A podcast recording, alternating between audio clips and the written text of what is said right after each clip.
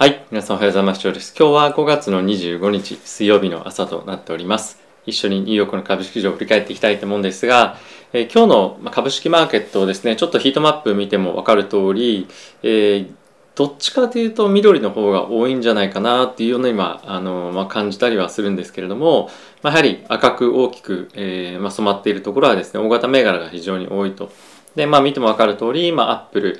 NVIDIA えー Google、Facebook、Amazon、テスラというところで、まあ、非常にマーケットの中でも大型プレイヤーがですね、まあ、マーケットをまあ引き下げて、まあ、足を引っ張っているというような今日は一日となりました。で先日発表がありましたですね、スナップの決算というところを受けて、まあ、ソーシャルメディア関係ですね、まあ、特に Facebook だったりとか、まあ、そういった銘柄が大きく下げて、マーケットがまあそれに、まあ、あの引っ張られるように、まあ、どんどんどんどん下がっていってしまった一日ではあるんですけれども、まあ、その一方で今日のちょうどご紹介したいのは、えこんな中でもですね、あのオールタイムハイの株価をま更新し続けたりとか、非常に高値圏をさまよっているところもあったりはするので、まああの、すべてがすべて悪いようなマーケットではないんですよというところも、まあ、今日はですね、皆さんにちょっとご紹介をしていきたいかなと思っております。で、え引き続きなんですけれども、ねマーケットの方はですね、物価上昇だったりとか、まあ、金利がの今後の行き先というところを見極める上で、あの非常にまネガティブというか、あのリセッションおよびまあ景気後退というところにつながっていきそうなニュースが、まあ、結構出てきてはいるので、まあ、そのあたりは現実は現実として、えー見ていきたいかなと思っております。はいまあ、あのあとはですね今ダボス会議っていうのが行われて、まあ、おりましてというかあのスイスの方で行われてますけれどもスイスでしたっけねダボスって。はいまあ、関連して、まあ、いろんな要人の方のコメントだったりとか、まあ、そういったところも多く出ておりますのでしっかりとそのあたりも見ていきたいかなと思っております。はい。ではまず指数から見ていきたいんですけども、その前にですね、このチャンネルはファンズ株式会社様のスポンサーでお送りしております。えーファンズはですね、個人が企業に対して間接的に投資をできるプラットフォームになっておりまして、え主に年収500万円前後、資産1000万円前後の方が利用されているプラットフォームとなっております。えーもしご興味ある方は概要欄の方から僕の説明動画もありますので、ぜひチェックしてみてください。はい。っていうところで、指数行ってみたいと思うんですけれども、えーまずはですね、ダウがこれだけプラスの0.15%というような状況となっております。はい。まあ、やはりこれのテック銘柄の割合というか、大型銘柄の中でも、まあ、そういった銘柄がまあ少ないというのが一つ、まあ、要因としてはあるのかなと思います。S&P がマイナスの0.81%、ナスダックがマイナスの0.235%、ラッセル2000がマイナスの1.46%となっておりました。え米国の10年債のはい、米国の10年債の金利なんですけれども、2.758というところで10ベースぐらい下落をしていました。まあ、これはやっぱり少しリスクオフみたいなところが意識されてきてるのかなっていうところと、まあ、あとは将来的なその景気後退というところを織り込んで、あのやっぱりその金利が、まあ、短期的にはまあ上昇はしていく一方で、なかなかその,、まあ、あの中長期的に金利が高水準を維持しないみたいなところを織り込んでいくようなフェーズに、まあ、若干ちょっと入っているのかななんていうのも、まあ、あの見方としてはあるかなと思うんですがまず、えーまあ、今後 QT をやっていくとか、まあ、そういった実際の FED からの実弾の売りというふうに言うのか正しいか分かりませんが、米国の10年債であったりとか米国債の売りっていうのが今後出てくるともう一段また、まあ、上がっていく局面っていうのもあるんじゃないかなと思うので、まあ、一旦ちょっと一服感っていうのが、えードルという関連アセット周りで出てるのかなと思います。はい、でそういったところも反映されてか、まあ、ドル円もですね126.89というところで、え下がってきておりまして、まあ、ユーロも、え少しあの上がってきてるというか、まあ、ドル安が今あのこのタイミングでは起こっていて、え我々日本人としてはですね円のアセットを、まあ、海外に外貨株に入れ入れろみたいに言ってたタイミングとは、まあ、あの若干違ってきて少しあの株も下がって、えーまあ、ドルも下がってみたいな感じでダブルパンチになってる方も、まあ、一部いらっしゃるんじゃないかなと思うので、まあ、この辺りについては、まあ、少しあの、まあ、ちょっと我慢の時が今まさに来てるのかなっていうのは雰囲気としてはありますかね。はい、で、まあ、原油高っていうところは引き続き、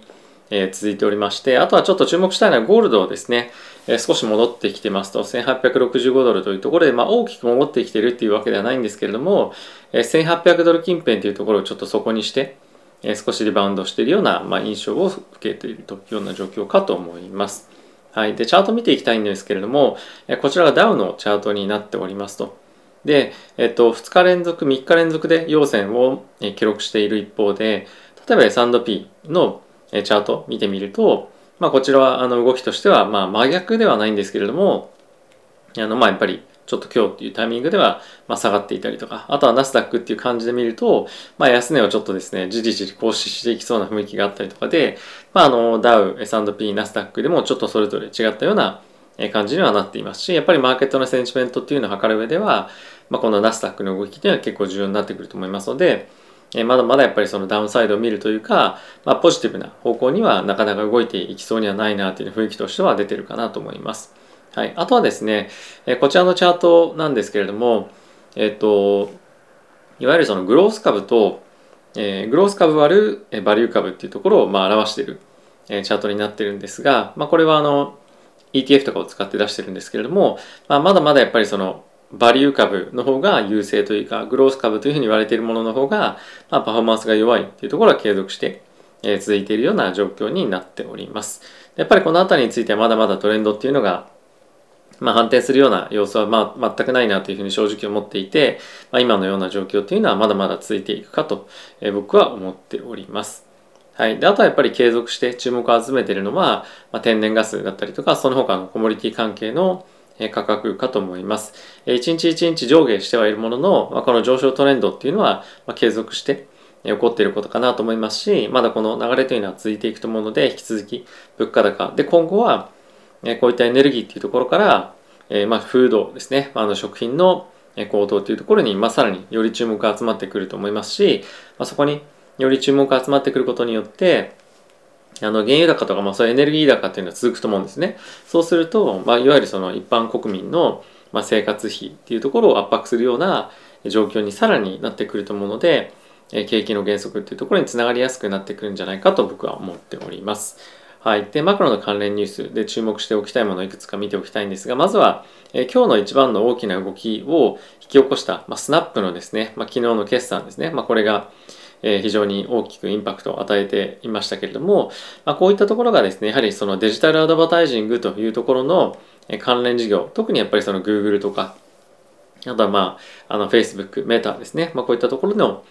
業績を非常に不安させるような内容になったんじゃないかと思います。でちょっと前に僕も Twitter でつぶやいたんですけれども、まあ、YouTuber にはですね非常にえー、厳しい状況でも今あって、えー、1回再生あたりの広告単価みたいなものが、まあ、あの結構取り出されるタイミングもあるんですけれども、まあ、どんどんどんどん減ってるんですよね。で、えっ、ー、と、去年とかから比べると、今大体ですね、3割から4割減になってるんじゃないかなと思いますし、まあ、コロナから見るともう半分以下になってるらしいんですね。僕もコロナの前は YouTube やってなかったんでわかんないんですけれども、なのでまあ YouTube を続けてる人たち、もしかすると YouTube やってる人たちの収益っていうのは、まあ、どんどんどんどん落ちてると。で、それっていうのは結構ですね、Google の決算と、あの密接に関わってるなっていうのは肌感として YouTuber として感じてはいるので、まあやっぱり引き続き、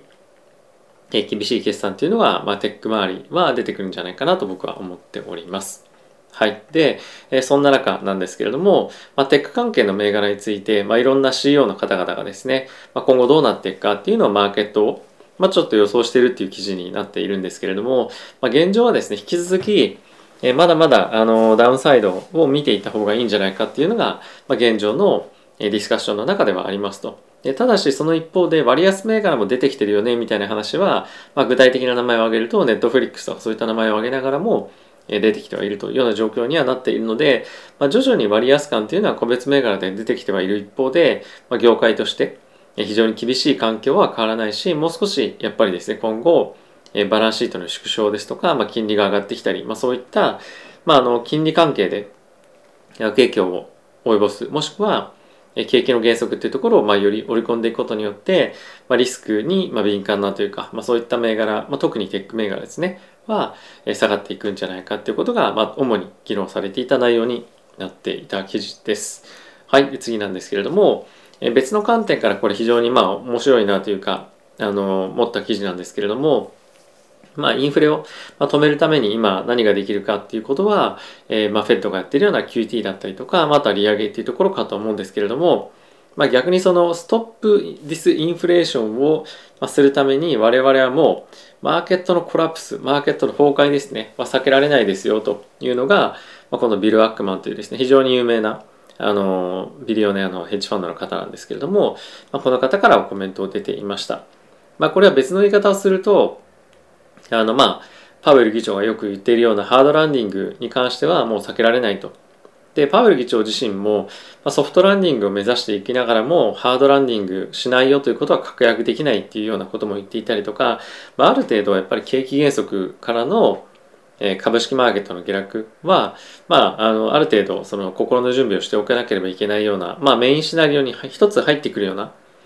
ものなんではないのかなと思うので、まあ、これぐらい強く言うかどうかもしくはそのやんわり言うかぐらいの違いで、まあ、ある程度マーケットとしては、まあ、そういった状況も想定をしておくべきなのかなというふうには感じていたりはしています。はい、次なんですが、えー、EU の、まあ、チーフというふうに書いてますけれども、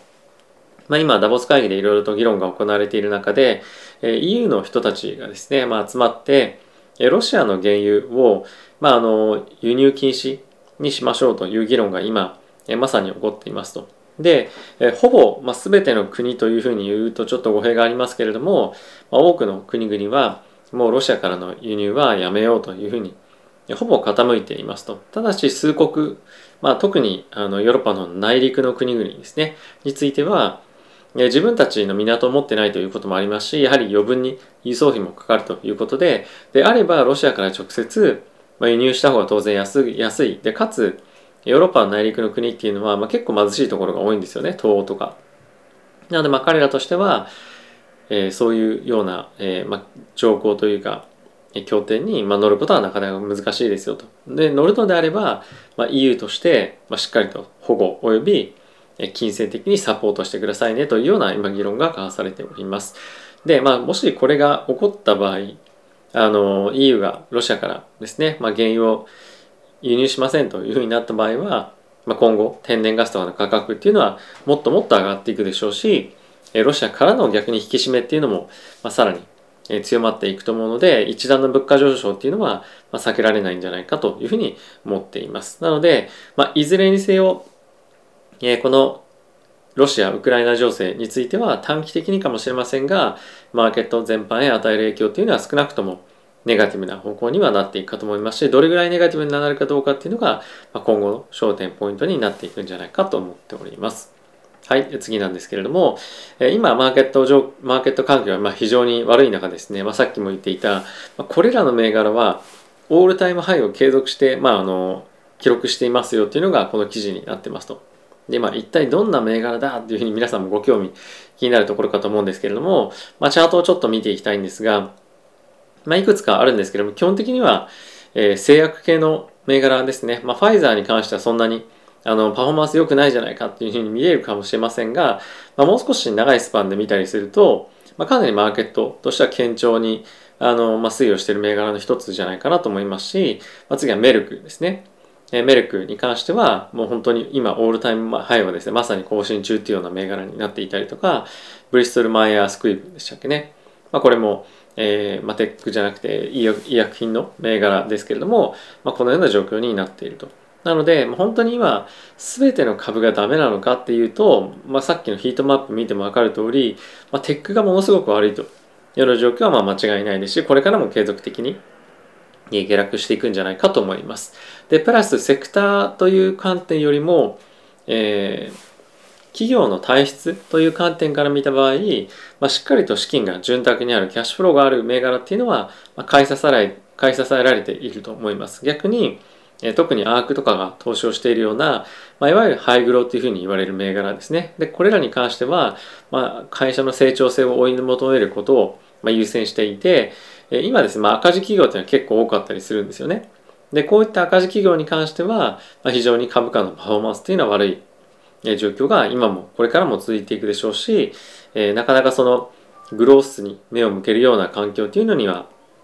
え、そんなにはすぐになってこないと思うので、やっぱり今は資金が潤沢な、え、こういった、ま、医療関連の銘柄および、ま、原油関連だとかエネルギー関連の銘柄を、ま、しっかり持っておくというか、やっぱりその何々一択ですみたいな感じにならずに、ま、分散しておくというのが非常に重要な今はタイミングにあるというのがこういったところを見ても、えー、分かるのかなと思いますので、まあ、一つ参考にしていただけるといいのかなと思っております。はい。で、ここからですね、ウォール・ストリート・ジャーナルの記事見ていきたいと思うんですが、まあ、あの、記事の中身を深く見ていくというよりも、ちょっとヘッドラインごとに見ていきたいと思うんですが、まあ、まずはここですね。インフレがどんどんどんどん上がっていくことによって、まあ、グローバルの経済の成長っていうものをまあ、あの蝕んでいますよというのが記事としてなってます。まあ、これは当然先ほどから申し上げているような物価上昇およびまあ食料品だったりとかエネルギーの高騰がえ国内経済だったりとか消費をどんどんどんどん抑え込むというような内容ですね。まあ、これが本当にグローバルで今まさに起こってますと。で、まあ、それのマクロ的な、まあ、一つポイントになっているのが、まあ、今アメリカで、えー、注目を浴びているハウジングマーケットの上昇ですよね。まあ、住宅価格の上昇となっています。で、このチャート、この直近のタイミングで、えー、今1676ドルというふうになってますけれども、今アメリカで、あの、平均的にえー、まあ、家を買ってる人たちが、まあ、毎毎月毎月払っている支払いの、えー、お金がどれぐらいになってるかと、まあ、これなぜ上がってるかっていうと、まあ、もちろん価格上がってるっていうのもあるんですけれども金利が今どんどんどんどん上がってってるので、まあ、ものすごい勢いで、まあ、住宅金利、まあ、払わなければいけない金額もですね上がってると。でこれが今1676ドルで本当にちょっと前まではまあ、1000ドル以下1000ドルぐらいだったんですよね。なので約まあ6割から7割ぐらい支払いがまあ住宅の方に向かっていると。で、これやっぱりかなり大きなインパクトだと思うので、まあ、こういったところを見てもやはり消費だったりとかにはマイナス要因じゃなんじゃないかっていうのはわかるのかなと思っています。はい。で、えー、もう一つ、まあ、あの別のニュースポイントとして見ておきたいのが、こちら、ブルームバーグの記事なんですけれども、えっ、ー、とですね、非常に、まあ、あの、また、ネガティブな話になってしまうんですが、まあ、インドがですね、えシュガー、まあ、これは砂糖ですね、の輸出というものを、えー、まあ、禁止しますよ、まあ、制限しますということを宣言していました。これはやっぱり今、世界的にえ今後、えー、フードプライス、まあ、いわゆるその食料品の価格だったりとかが今後上昇していくところを、まあ、見てもう今のうちから、まあ、これもう制限しましょうみたいなことをやってるということですね。まあ、こういったところも、あのあってよりグローバルでは砂糖の価格というか食品の価格が上がりやすいような環境にはなっていくかとえ思います。で、プラスそれに加えてここにもありますけれども、まあ、フロフードクライシスリスク、メッシー。メッシーっていうのはまあごちゃごちゃになる、汚くなるみたいなことなんですけれども、まあ、これが EU の方に大きく今後入っていきますよということが、まあ、EU 自体が今警戒をしているというか発言をしているというような内容の記事になっております。はい。なんでやはりこのあたり、あの、フードクライシスっていう言葉がちょちょちょこちょこ出てきましたけれども、えー、食料品の危機だったりとか値上がりっていうのが今後大きく、えー、グローバルのマーケットに、えー、影響してくる。まあもう見えてはいるんですけれども、それが本当に入り込んでくるっていう状況が、まあ、まさに起こってくるというところで、えー、警戒をしていきたいなと思いますし、えー、そうなってくると余計、まあ、消費財とかそういったものの関連銘柄っていうのは、まあ、下がりやすくなるというか上がりづらくなるので、まあ、そこはどこなのか、まあ、人々がその贅沢するようなえところについてはなかなかお金が払われないようなところにはなってくるかと思うので、まあ、ぜひそういった銘柄関連持っているものがあれば、えちょっと気をつけておいた方がいいかなと思います。まあもうすでに影響を受けていると思うんですけれども、まあさらに来やすくなるんじゃないかなと思うので、えー、ぜひ気をつけていただければなと思っております。はい、ということで皆さんいかがでしたでしょうか？え株式マーケット非常にネガティブな、えま、ニュースというか、まあ、そんなに良くないニュースが日々踊っておりますけれども、まあ、あのもっといいニュースというかいい見方皆さんにお伝えできればなと思う一方で、まやっぱり現実を把握するというところも非常に重要な、ま側面になってくるかと思うので、まあ、このチャンネルではその株式の方向性を占いますよみたいなところよりも、まあ、しっかりとグローバルでどんなところがポイントに挙げられているのかという、まあ、そういった事実ベースで皆さんにはしっかりとお伝えしていくということを頑張ってやっていきたいなと思っております。えまあ、今後も応援ということをですね、していただけるようであれば、まあ、応援の意味も込めて、えー、いいねボタンだったりとか、あとはまだの方はチャンネル登録していただけると嬉しいです。よろしくお願いいたします。ではまた次回の動画でお会いしましょう。さよなら。